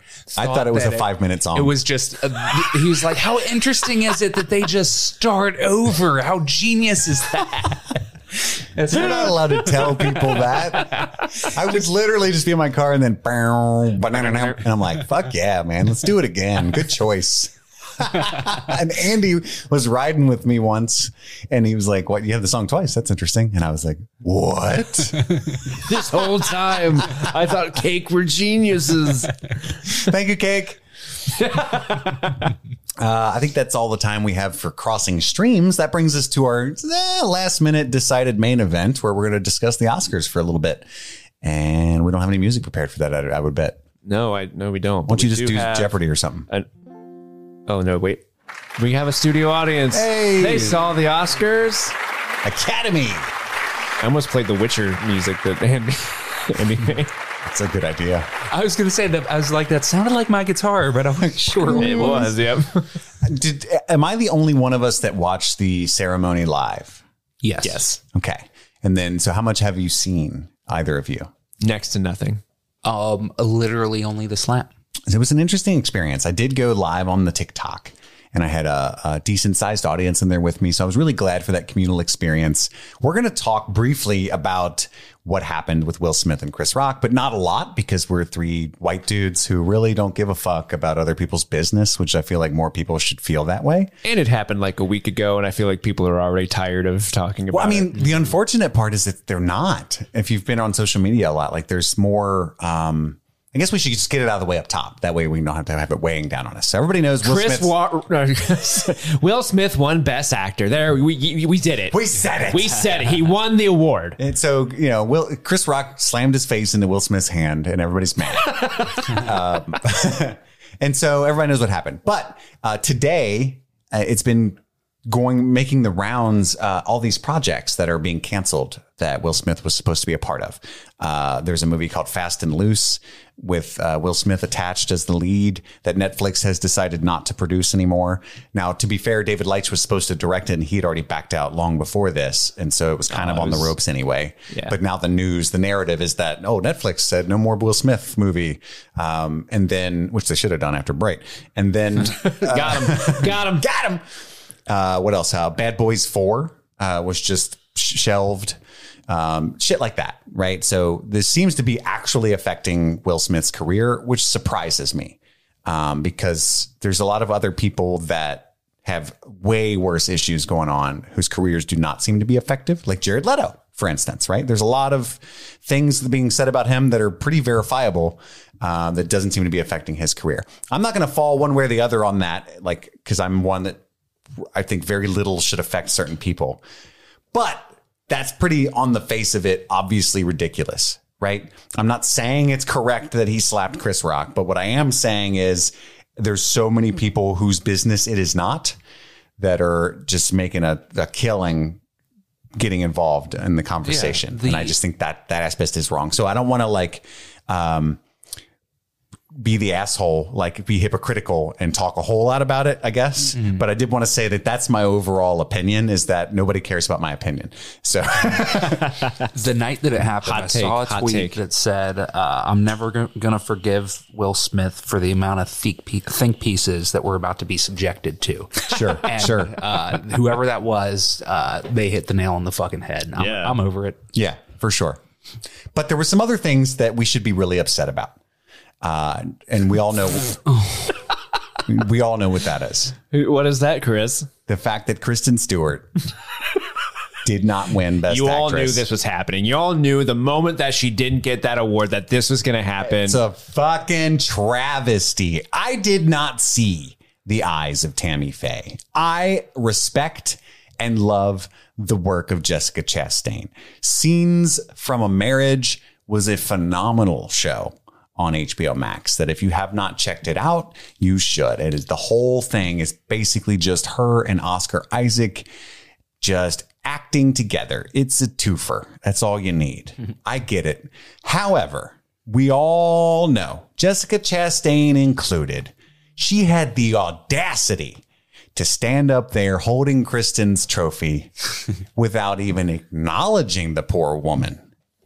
The audacity, the gall. How fucking dare she? Why didn't she at least say, I mean, the bare minimum, you look right in the camera and you go, This is Kristen Stewart's. I know that, but I will accept it because I'm a selfish person. I will accept it on her behalf. that is the bare minimum. Wouldn't you agree? Absolutely. I am so the my favorite Oscar acceptance speech of all time was Olivia Colman's. I think that she is just the most endearing, wonderful person. Last year's for the favorite? Is that what that was? Or two years ago? Uh, two years ago for the favorite, yes. Um, she she is a a treasure and she must be protected. Um, and so when I saw that she was nominated, of course, um, you know, I'm part of this podcast, so K Stu is who I'm rooting for. But my my dark horse, like if it's if it can't be K Stu, then I want it to be this person. It was Olivia mm-hmm. Colman and it wasn't her either. And so I'm glad I didn't doubly watch mad. the Oscars because I don't even know who the fuck Andy Jessica also didn't watch is.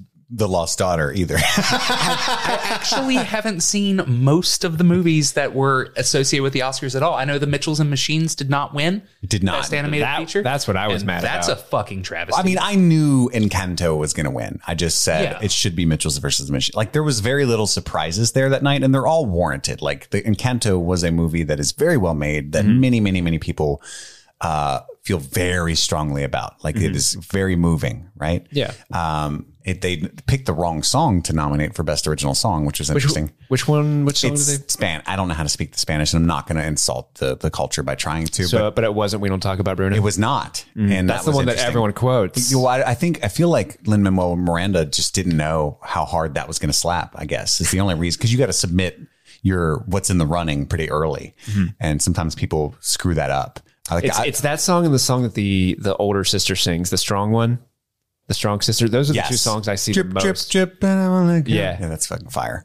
Neither of those were nominated, um, or were even submitted for nom. And that happens sometimes. Like I remember when Park Chan Wook didn't even submit The Handmaiden for Oscar consideration, which was bizarre because that movie was phenomenal. Or uh, La La Land, City of Stars. I thought that it was odd that they chose that one when there's some fucking masterpieces in, Yeah. in that soundtrack. So they kind of got a. I guess it's like when you're a musician and you're like, "This is my single," you know, and sometimes. You picked the wrong one. Like, oh shit, you like that one? Number six? For real? Uh, I wrote that on the toilet. Uh, damn. All right. Slaps harder than my turd did. Um, I'm sorry. That just sometimes off the top of my head ain't a good thing. You should have gone with your number six on that one.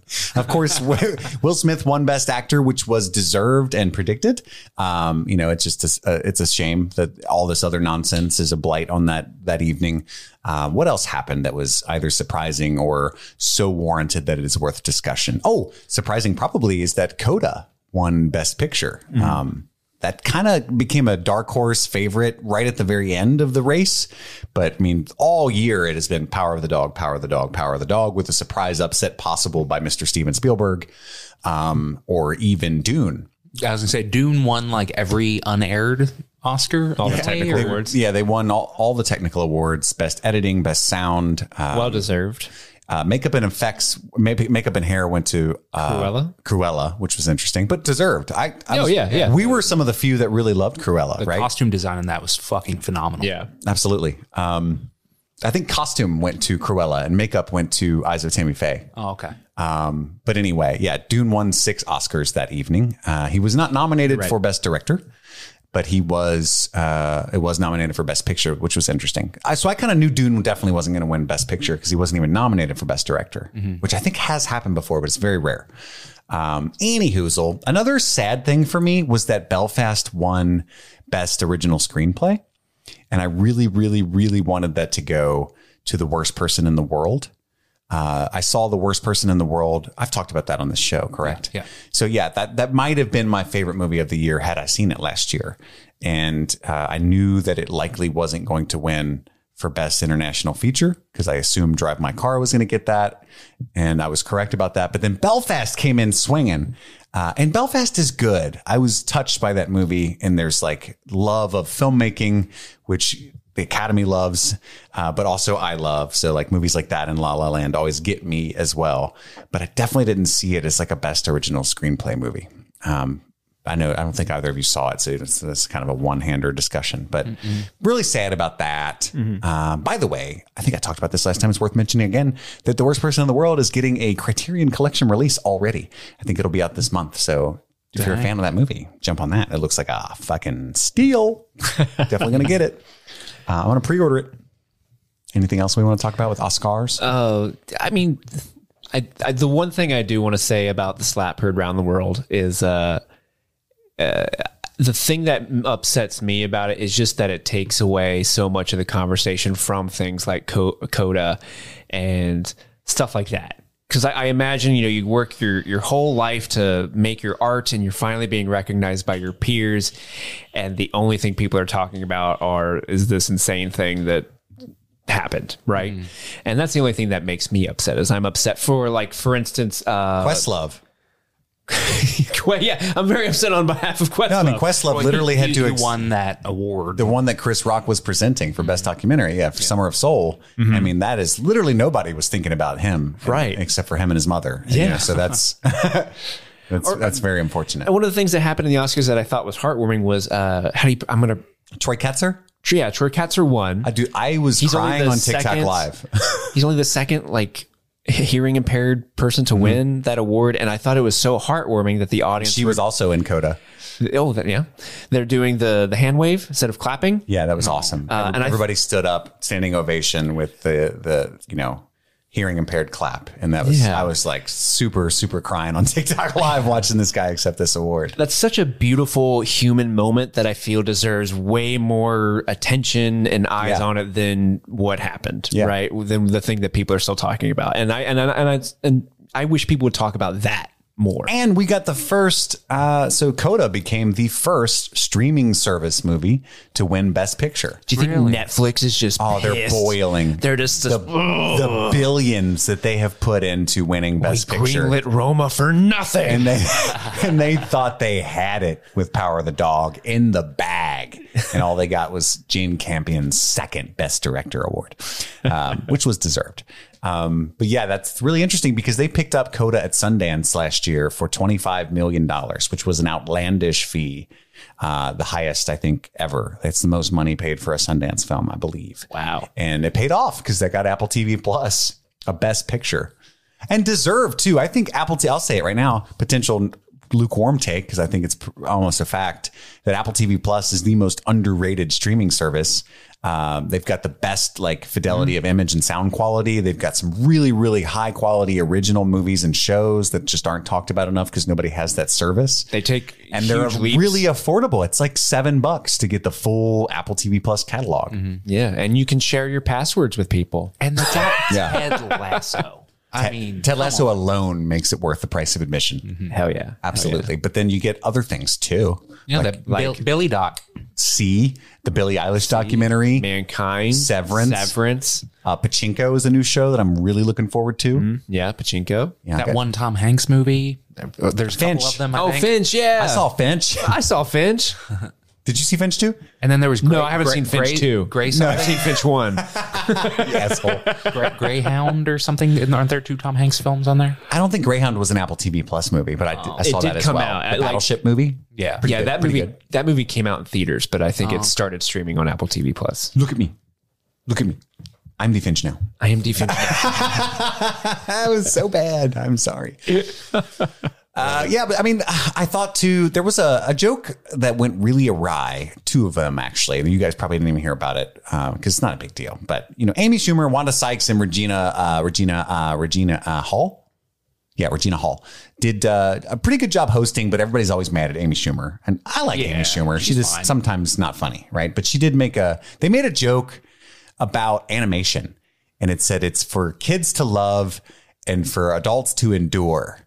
And the world was upset because they said that as they're presenting the award for best animated feature. Ooh, not a good time.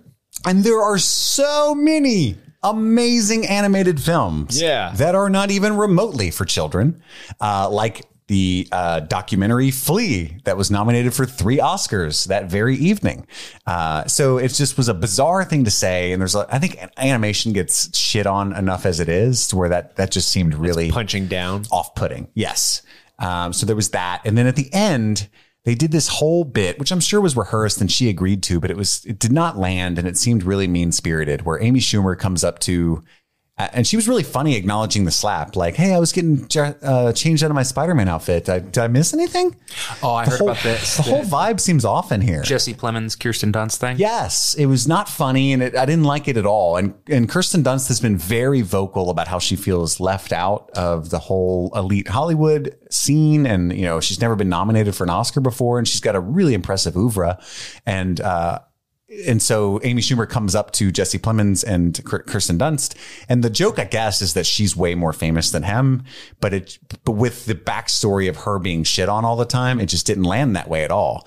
So Amy Schumer calls her a seat filler. Did you guys know there's someone's job to like sit in the seat uh, while someone stands up so the audience doesn't look bare if someone's in the bathroom or at the bar? Yep.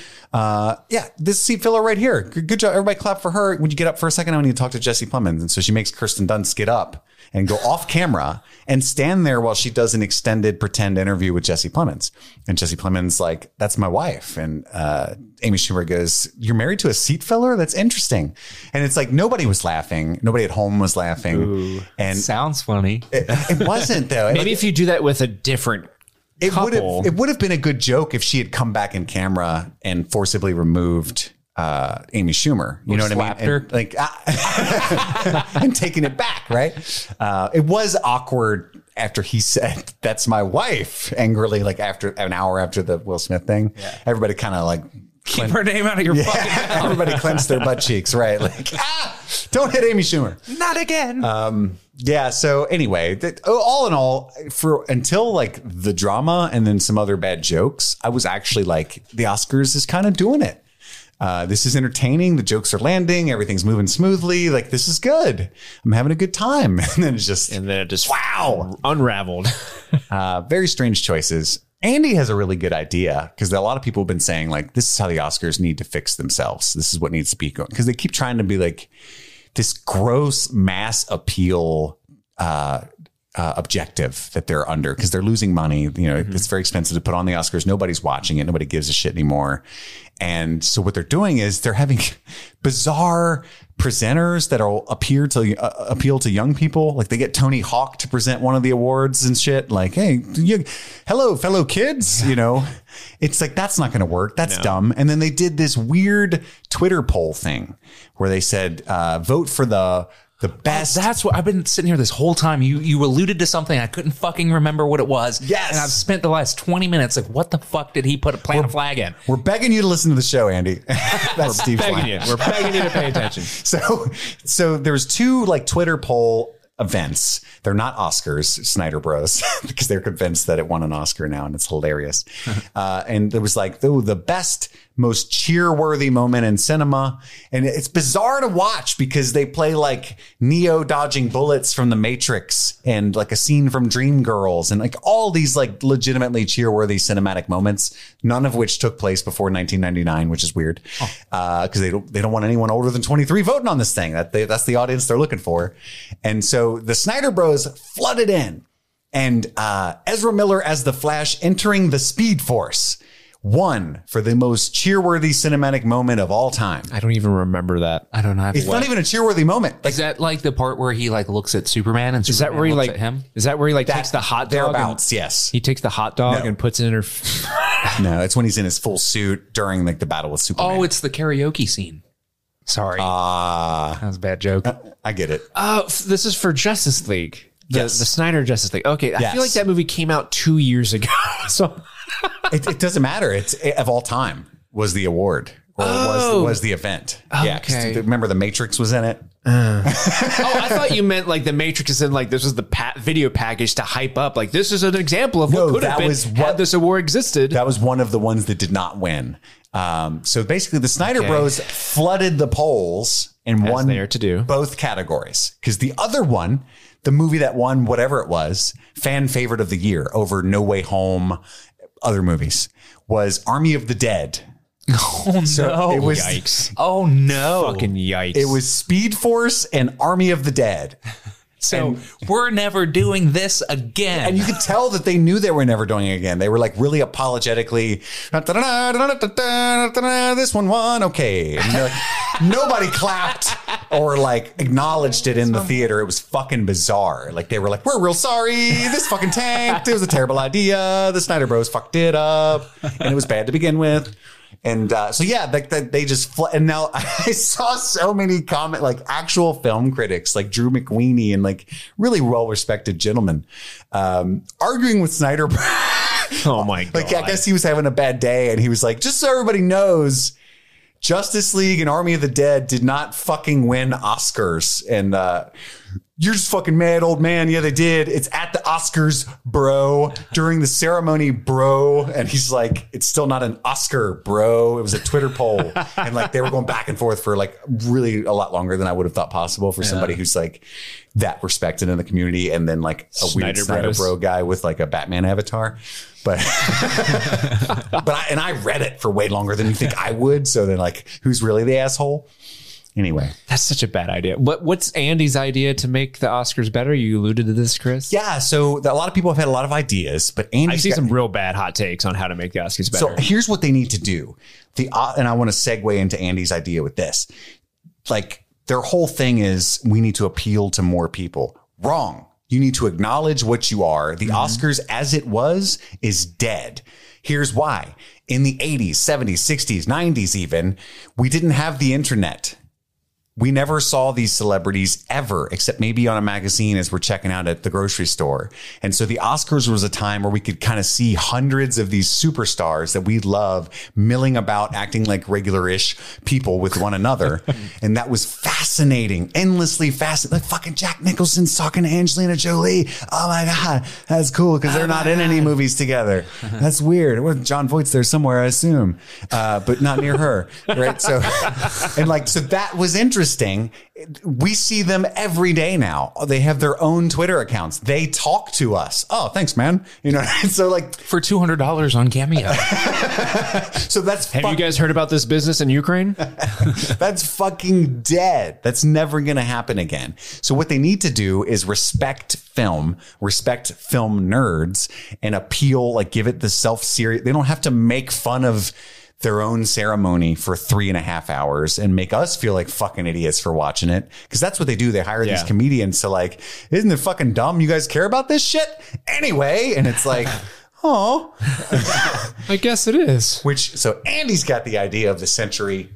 Pitch it, pitch make, it, bro. Make it a subscription service or a uh, like an app purchase, like thirty dollars. You get to watch the Oscars. You also get access to all the movies that are nominated. Boom. Oh, so you can see everything nominated. Yeah, so and this like- is something that happens Like, like you in pay- advance of the Oscars. Yeah, Yeah, you so pay maybe- like thirty dollars, and so now you are going. You have access to Coda and Power of the Dog, and they make their money, and those movies make more money. You can watch all the short films that got nominated, all the best documentaries, all of that shit, all in You're one place. It's like an Oscars streaming service Yeah. that activates between January and March of every year, culminating in the actual Oscars ceremony. And you actually get to watch the Oscars because like Chris had to do like a free trial of YouTube TV in order to be able to access it because it was that or like Tubo or something were the only ways to Fubo. if you to Fubo if you didn't have uh, cable. The Pluto TV guy over here really, Really? putting a lot of stank on that Fubo. yeah, listeners can't see this, but Andy's wearing a, a Pluto hat, a Fubo He's t- got the like t-shirt. number one foam finger, but it says Pluto TV. It's He's really got a bunch of those like plastic armbands, like all up his arm. Uh, but yeah, like thirty bucks you get access to all the movies, or even a hundred dollars. I would I would have paid that to get access to all of the movies. Yeah, to and get- 53 films. Yeah, maybe you got to go higher. yeah, all of the movies and get to watch the Oscars. Like make it make don't make it a cable thing anymore. And you can even probably put some ads in there. I don't know, but Well, they could even, it could make excuse me, so much money. they could like uh, include all kinds of um, award circuit interviews and stuff too because all the everybody who wants to win an oscar has to go on this massive campaign all these night shows and all kinds of stuff i don't know how that would work from a production standpoint or if it's even possible because they got to talk to all those The licensing rights are That's tough. really tough. that's mm. tough, right? Because they're also going to be somewhat on HBO Max and on blah blah blah blah. And then even those interviews I'm talking about, it's like okay, ABC owns the Late Show, and you know so that's maybe not possible, but that would be really neat. I also think it would benefit people to like actually have the Oscars, l- like you said, lean into this. By they could also, if you get into this app service, it could be, hey, next up is the hair and makeup award. Let's kind of figure out what what goes into our decision making of what constitutes a nominee for this award, and you can kind of learn about the film itself, but also why it deserves this recognition. Kind of make it more educational in There'd that be way. all these featurettes of like, what the fuck is Behind the mixing? scenes, yeah, I mean, just like really lean into film lovers, right? Yeah, because I, saw so many hot takes. Are like, you know what they needed? Like uh, a lot of people were making fun of Trevor Noah because he did this thing on the Daily Show where they're like, man, they kind of really don't pick movies that people actually watch. They should Right. they should nominate Spider-Man No Way Home and it's like I mean that's a good movie but that's not the point of the Oscars. People already saw that movie. And, and Chris you touched on this the Oscars is a good way for to shine a light on movies that deserve to be seen by other people that move the art forward that introduce new ideas and it elevates voices that maybe would not be elevated. And so if you do that you are robbing the world of codas. You know what I mean? Sure. That's a terrible idea. And even he was trying to do what the Oscars itself is doing. He was just, I don't even think he believes that. He was just, No. I'm going to write a bit that appeals to the younger audience that doesn't watch my show and mm-hmm. get retweeted fucking massively and, and pick up some extra, you know what I mean? Like that's all that was. Right. And we all do it. I do it. I make TikToks about Marvel stuff just because oh shit, this might get some views, right? Like it's you almost can't avoid it. It's gross, but But audiences are smart. They can tell when you're pandering. yeah, there's a And- word and for so that even. If, if but if you like a Bo Burnham song about it. That's a good song. We're pandering. But if you like kind of are honest with what you are and what your goals are, and you just do that, people are receptive to the to that. And I don't understand why they feel the need to like, you know what we need? We need to make 10 best picture nominees. Some of them have to be awful. Just trash. Sorry, that was like. Because I, I, think the first year they did that, or at least one of the first years they did that, they're like, let's give a best picture nominee to The Blind Side. And it's like, why the fuck does that movie have any? the first year they did it. It maybe not have was be, the reasoning, but it was a result was so that the Dark Knight could be included. So a lot of people think it's a good decision. 2009, I think, was the first year that they did that. Oh, I'm not against the idea of having more nominees eh, as long as they're like worthy of it. And I think it was a reversion back to the way the Oscars were in old Hollywood, which I think there originally was 10 or something. Could be wrong about that. I'm I'm just against the the very clear naked uh, decision to get more like we think people liked Bohemian Rhapsody. Let's give that a Best Picture nomination. Right. Like n- no, why that has no reason to be in that conversation at all. You know what I mean? Just Yeah. for the sake of getting eyeballs on your award show that you're just going to make fun of the whole three hours anyway. Yeah, for sure. Agreed. So yeah, Oscars, if you're listening to streaming things or maybe you're patrons of streaming things, uh, patreon.com slash streaming things, listen to us. We got ways to do this. Okay. Get your streaming service, hire your lawyers, coordinate the rights to all these films somehow. Be true to who you are. Charge us an arm and a leg and we'll pay it. We will pay it. If you build it, we will come. All over it. Like the trees. like the trees. Yes. High five, Andy. that was a callback to the beginning of the show. I think that's all the time that we have this week. Next week, we'll probably be talking about everything everywhere all at once. Steve, you better see it. You're coming with us, right? Coming with you, yeah. us three and Sean.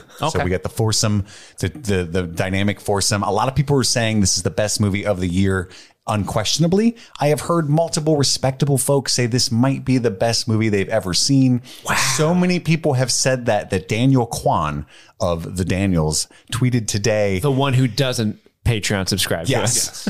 Yes. he tweeted, guys, I usually don't disparage my own films, but at this point, I think you're building it up a little too much. People are going to be disappointed. Like he's embarrassed about how much people are gushing over oh, this film. no. So I'm so excited to see it. That's probably what we'll be talking about next week. Tune in for that. My name is Chris, I'm Andy. And I'm Steve. and this was Streaming Things. Happy streaming.